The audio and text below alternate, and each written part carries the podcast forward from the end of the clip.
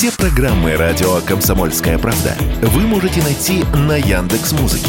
Ищите раздел вашей любимой передачи и подписывайтесь, чтобы не пропустить новый выпуск. Радио КП на Яндекс Музыке. Это удобно, просто и всегда интересно.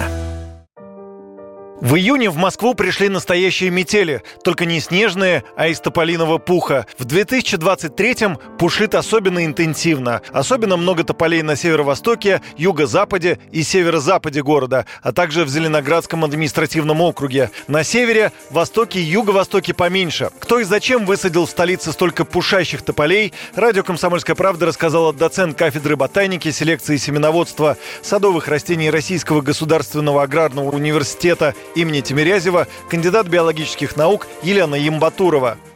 Эти растения очень хороши для городского озеленения. Их характеризует быстрый рост, неприхотливость, устойчивость к засухе и засолению почвы. Также их легко размножать черенкованием. Они хорошо поддаются обрезке, даже очень такой радикальной обрезке. Поля перерабатывают большое количество углекислого газа и выделяют э, большое количество кислорода, то есть очищают городской воздух. Поэтому было принято решение еще в советские времена массово высаживать тополя в Москве. А, к сожалению, есть побочный эффект такого озеленения в виде тополиного пуха. Особенно тяжело в сезон вездесущего пуха аллергикам. У тех начинается обострение. Однако основная причина для них вовсе не сам пух, объяснила Елена Ямбатурова.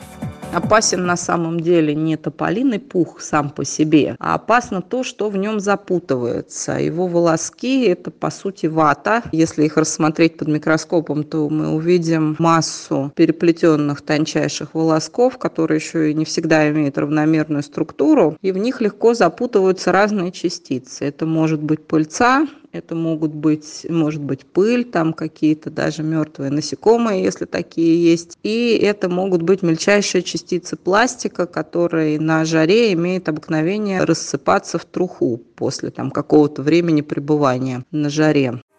Сегодня о достоинствах тополей будто забыли, в основном лишь жалуются. Так еще в 2013 году Геннадий Онищенко, тогда главный санврач страны, и вовсе призывал все тополя в столице вырубить. Кстати, пушат в Москве не только тополя. В начале июня это также семена ивовых деревьев и одуванчиков. Юрий Кораблев, Радио «Комсомольская правда».